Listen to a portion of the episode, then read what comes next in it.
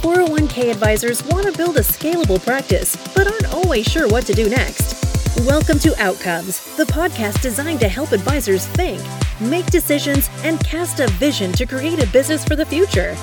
Here's your host, Ross Marino, financial planner, author, speaker, and CEO of Advisor2X. Welcome to the Outcomes Podcast. Today we have Kaylin Mayhew, president of Merit Financial Advisors. Kaylin, welcome to the show. Thanks, Ross. Appreciate you having me. Glad to have you here. Well, you have a unique experience as being a financial advisor, and you sold your practice, you became part of a larger group, and then you transitioned into the executive position where now you become the buyer. And there's not a lot of people out there that I think went through that. So I wanted to take some time and talk through what your experience was, what you learned along the way, and how you see things differently, because I think that's what really matters for people who are going to be listening. But before we dive into that, I wanted to talk a little bit about the trend. And aggregation is a big deal right now. People are looking at partnering up, at joining large firms.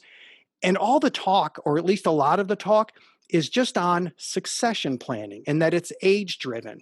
But as I'm looking at it and other advisors are looking at it, succession planning is important. You've got to check the box because one day I have to sell my practice, or if something tragic happens, I may be selling it tomorrow due to death or disability or something. So I know that's a box that I have to check. That's not necessarily the driver for everybody out there. Are you starting to see in the industry people looking more at partnering with eventual succession planning, or is it still mostly succession planning right now? Well, Ross, you're absolutely correct that there's uh, a change uh, that's going on in our industry, and uh, and I look around at uh, some of the conferences and some of the colleagues that I have in this industry, and they're talking to their would-be competitors now about coming together.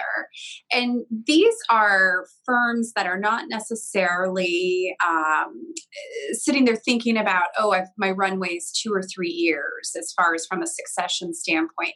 These are people that are looking into the future and saying how can they make the biggest impact how can they be um, potentially working smarter versus harder uh, I think that it's been really interesting to see uh, just the cost of doing business in our industry.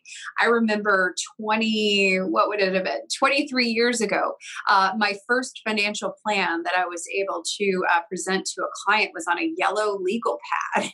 now I think we have six different financial planning softwares, and it depends upon the client. And do you need the mind map for that? And, and so just uh, technology alone is an example um, to where it's like if you had Excel and a computer, you were raring to go.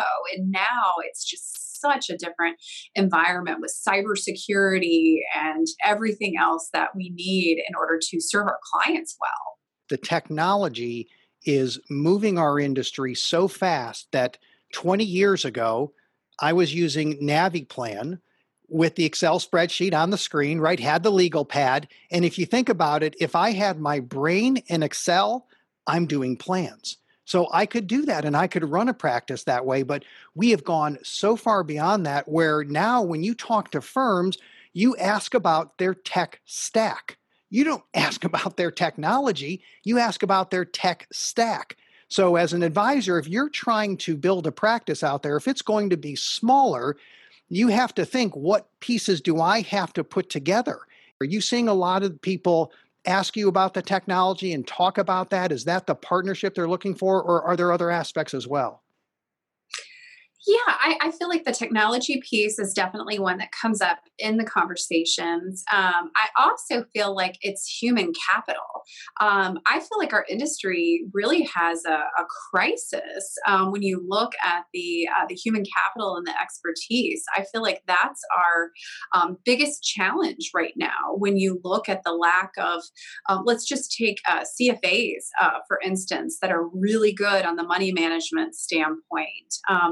Uh, take a look at the uh, the advisors and the um, junior advisors. Uh, we just don't have enough of the young folks coming into the industry that are filling the roles of the folks that are now retiring.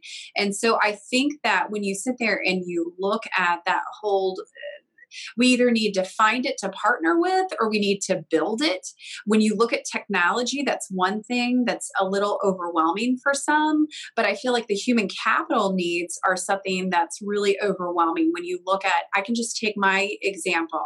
Um, uh, my legacy firm, my partner and I had been looking for a chief investment officer for over five years that we felt comfortable putting, you know, at the helm of our investment strategy and handing that over because we had reached a place of complexity. And we really needed someone full time at that. We were right about that half a billion dollar mark at the time when we started the search. And um, it was really challenging. We found a couple of people, but once we dug a little deeper, and so it was like, okay, then we got on a mission. What firm can we partner with in order to find a well established CFA and investment department that has their philosophy set? And I may not have thought this, I did not think this 20 years ago, but later in my career, you worry about the what ifs because they're going to happen as we're in the middle of a, a, massive what if we wouldn't have even thought about. If you would have just hired one CIO or I hired a CIO for my firm and then that person leaves, now where am I? So just relying on one person alone creates another issue out there. So if a CIO can serve me and many other people well, it's going to be more efficient for everybody across the board. And uh, some people like to do it in house, some people like to outsource. There's a lot of decisions there. I, I, certainly get that. And the beauty of being an advisor, I can build my practice however I want. And so can every other advisor. So it isn't a matter of right or wrong.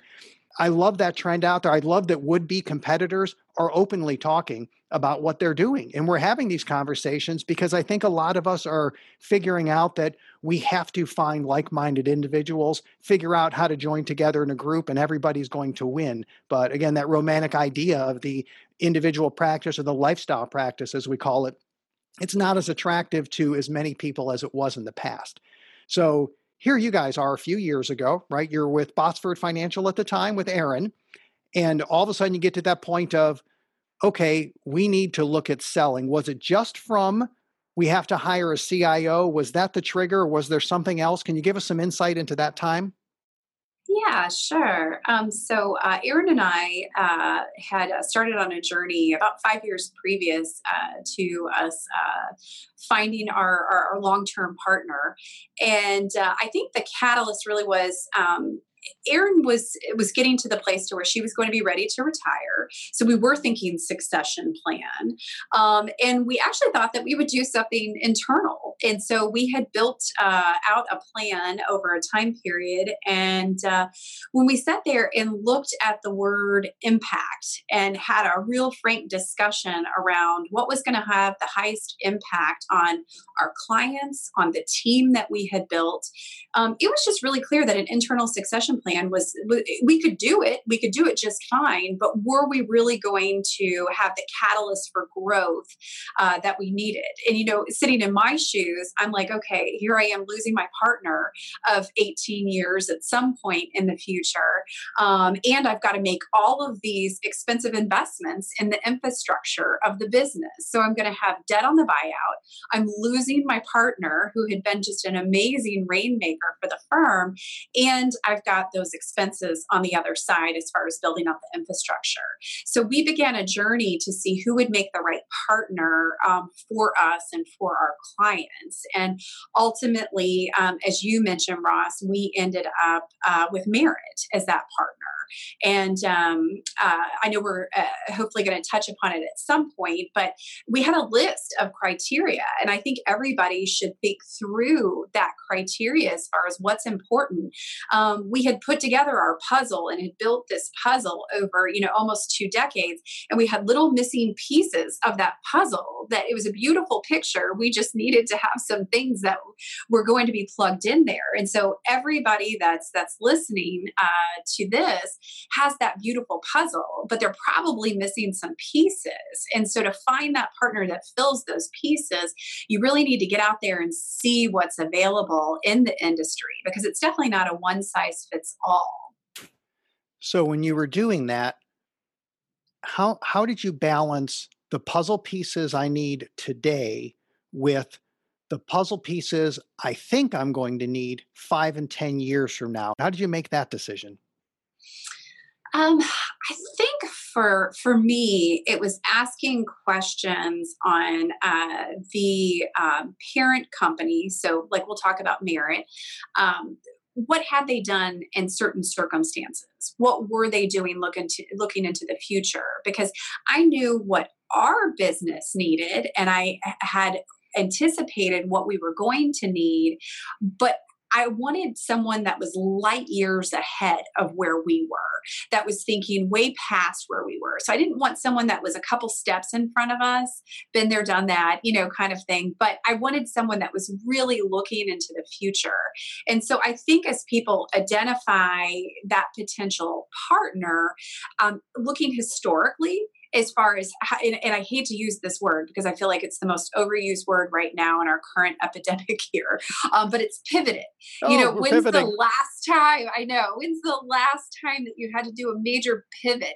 And, and, and hearing what did they pivot out of absolute necessity meaning the rug was pulled out from underneath them or did they have the foresight to sit there and look into the future and make the decision themselves and we're in a much better position because of it? So if i'm an advisor and i'm walking through this you're now on the other side. You've been acquired, you've been assimilated. Now you're talking to me or any other advisors out there. How do you help me understand that this is the gap between where you are in your lifestyle practice or small RIA right, right now and where our firm is? How do you go into that conversation? You know, Ross, I think one of the best ways to to start it is incorporate someone that's been through uh, that transition. And so, uh, because I've been through the transition myself, uh, I think it helps just to say, "Hey, I was right there with you." Um, you know, we weren't using yellow legal pads uh, still, but um, to not know that some of this other integration existed, and we were doing double entry or triple entry or quadruple entry of data, you know, at different points. And so I think it's just being able to say, hey, I was right there with you just a few years ago and look at what um, the assistance behind there and the systematization and the institutionalization of technology can really do for your efficiencies and for the level of service that your advisors, your team, and your clients experience. So I think it's just bringing them back to this is not how we've always been. Um, this is something that's being built continuously, um, and just sitting there helping them see a picture. Like, and this is why I think it's it's an advantage. I know that there's um, uh, executives uh, in different large RIAs like our, ourselves that haven't sat in an advisor seat. Um, so I think it greatly benefits me to have had the you know two decades of direct client acquisition, client service. You know, to know exactly what the advisor uh, is experiencing and needing on a day to day basis. So I think it's just taking it down and saying, hey, I've been in your shoes. I heard you do another interview that I thought was fantastic. And you talked about when you're joining a firm, it's kind of like getting married. You're never going to know for sure. It's not going to be perfect. And I thought, have you talked to my wife? Um, but, you know, 28 years, I'm pretty sure she doesn't want to train another guy. So I'm, I'm feeling pretty good about that part. She's put a lot of work in, and man, I've come a long way. Uh, but when you go in, you can't know what that firm's going to look like in five years. You're an example. I, I, know firms like SRP and Carson and other firms on the wealth management side and on the 401k side, uh, Sheridan Road. I just spoke with Daniel Bryant.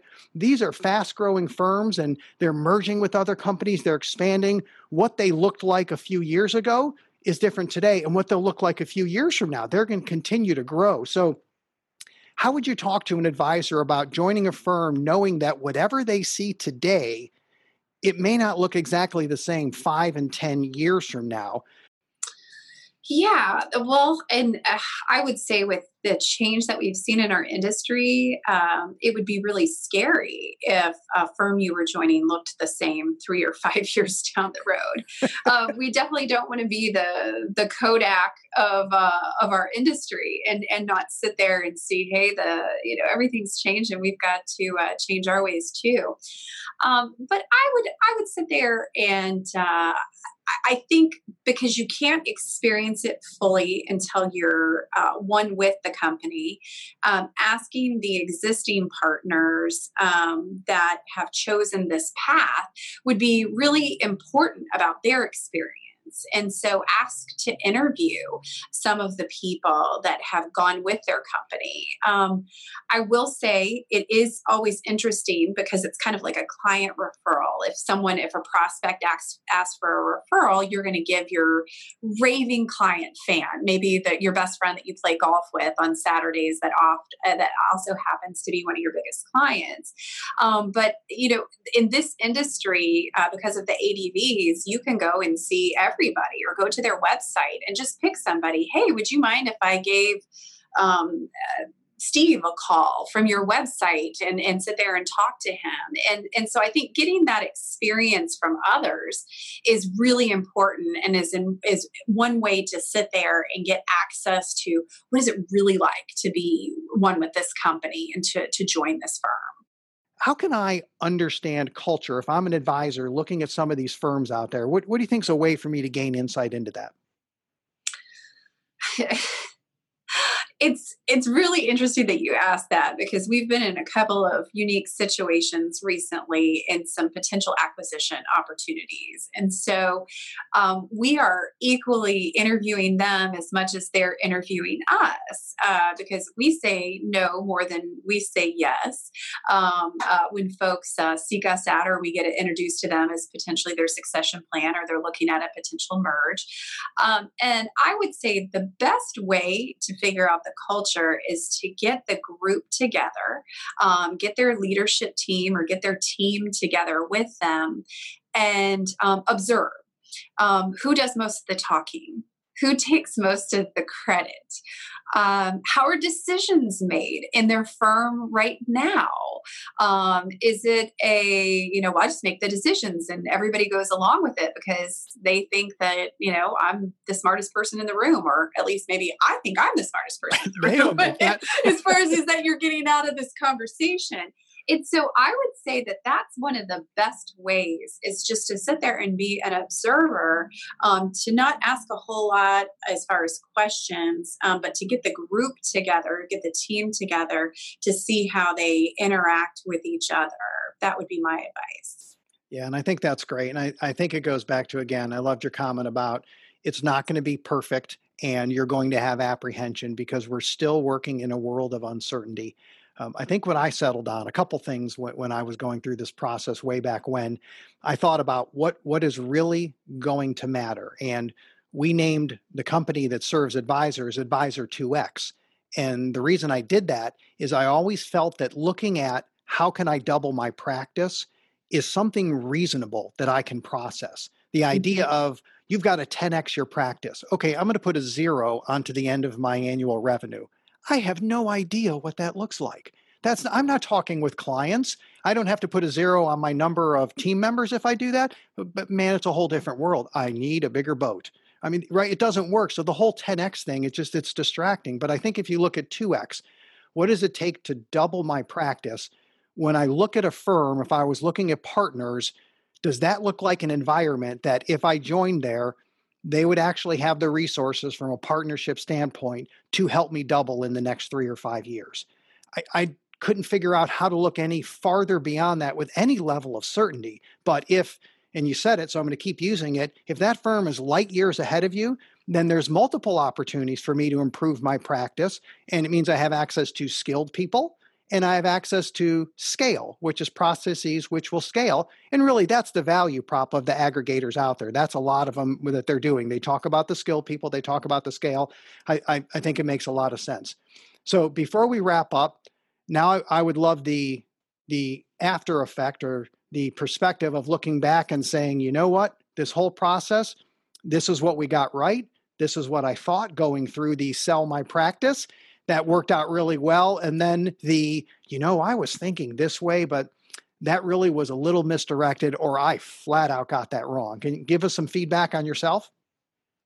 Sure. Um, you always learn more from others' mistakes than you do their successes. So I, I am an open book as far as that's concerned. Um, I would say that the biggest thing um, would be how I put in my mind what were going to be the challenges and what needed to be the priorities.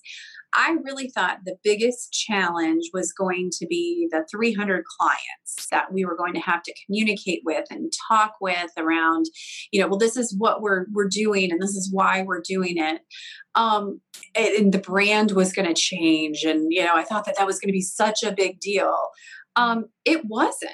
I mean, it really wasn't. Um, where I should have spent more time and concern and effort um, around it was um, the psychology um, of the team, of my partner who was retiring and, and, and sitting here. You know, she had she had built this. She had thirty years into this business, um, and how difficult that would be. And so I, I would say the client piece is very doable um, all they care about is that the service that they've become accustomed to is going to stay the same. And if you can throw some extra bells and whistles or save them a little bit of money, then great. You know, that's going to be fantastic. Um, but the team, you know, just really working through there to make sure that they know that they're secure and that, that they're valued and that their future is going to be bigger. Um, and then on the uh, retiring side of this, because we've done a number of acquisitions since I have uh, been at Merit, and and there's always this um, psychological war that's going on inside of someone's head that has been a founder and has had that complete autonomy and is sitting here thinking about making this transition into another world um, for whatever their reasons are, whether it be succession plan or growth or there's some other uh, catalyst that's out there. That's really the hard part that needs to be focused on. How you have a lot of conversations around it and start those conversations really early. It's normal. So I think if I would have known that this was normal and this is just par for the course, that it would have been a lot uh, better. And then I think for um, anybody that's listening to this that isn't looking at um, making a uh, a business partnership as part of a succession plan right now, or maybe not, you know, anywhere in the future, um, look at it through the lens of impact and and and it takes um, humbling yourself which um, our industry is not necessarily known for you know um, humility. Uh, i'll just leave it at that. But in, in, there's a lot of uh, you know uh, different sales uh, industries that are like that so don't get me wrong.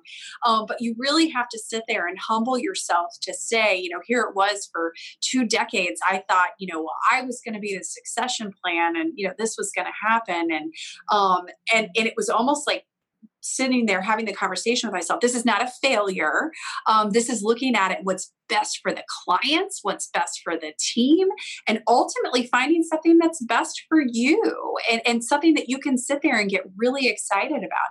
I'm thrilled with the opportunities that I get to experience on a day to day basis in a thriving and growing firm. And I can see our way to one of the top RIAs in, in the country. So for folks that are wanting to um, uh, join something bigger, see if you can get excited about about that. See if you share that vision. Any closing thoughts or anything else I didn't ask that you'd like to say? Well, I think that uh, we've seen a number of uh, significant changes in our industry over the last couple of years. And I think the next few years, especially driven in our current environment right now, are going to be even faster, you know, from a change standpoint. And so I think just preparing ourselves, preparing our team, preparing our clients for it. Um, and there is a trend. I, I don't believe that, uh, like you were saying earlier, Ross, uh, that the lifestyle practices are, are going to um, just be able to coast into the next decade here. I feel like there's going to be a lot of pressures, there's going to be a lot of competition.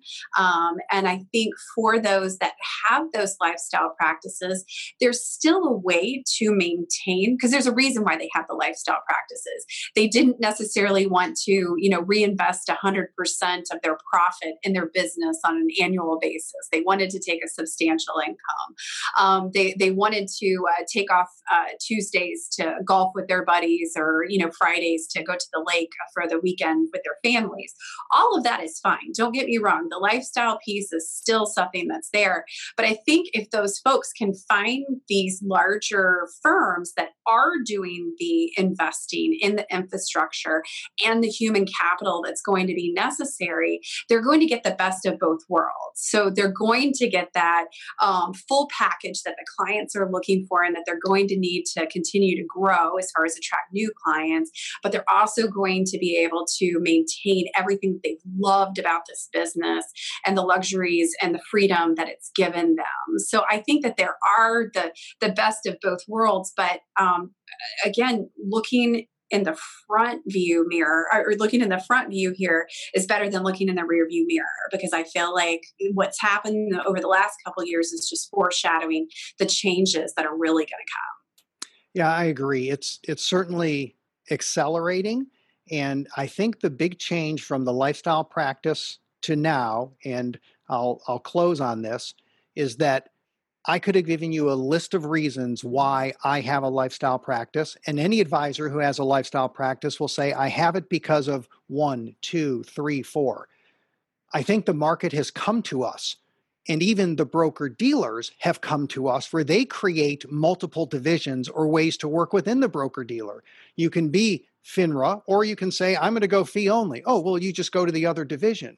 So there are opportunities within your own existing relationships. And there are so many firms out there where whatever your checkbox says, you want to maintain 100% ownership for now. You can do that. You want to sell part of your practice. You can do that. You can outsource the investment management and branch management and have a registered principal. Whatever your checklist says, you see those models being created because they're looking at us. And the reason we're lifestyle again is because we believe that's in our best interest and our client's best interest right now. But if you can check off those boxes, everybody wins at the end and the markets come to us. So the next few years, they're definitely going to be exciting.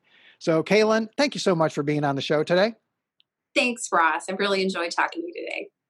Thank you for listening to Outcomes. Subscribe now to be notified when new episodes become available. The information covered and posted represents the views and opinions of the guest and does not necessarily represent the views or opinions of Advisor 2X. The content has been made available for informational and educational purposes only. The content is not intended to be a substitute for professional investing advice. Always seek the advice of your financial advisor or other qualified financial service providers with any questions you may have regarding your investment planning.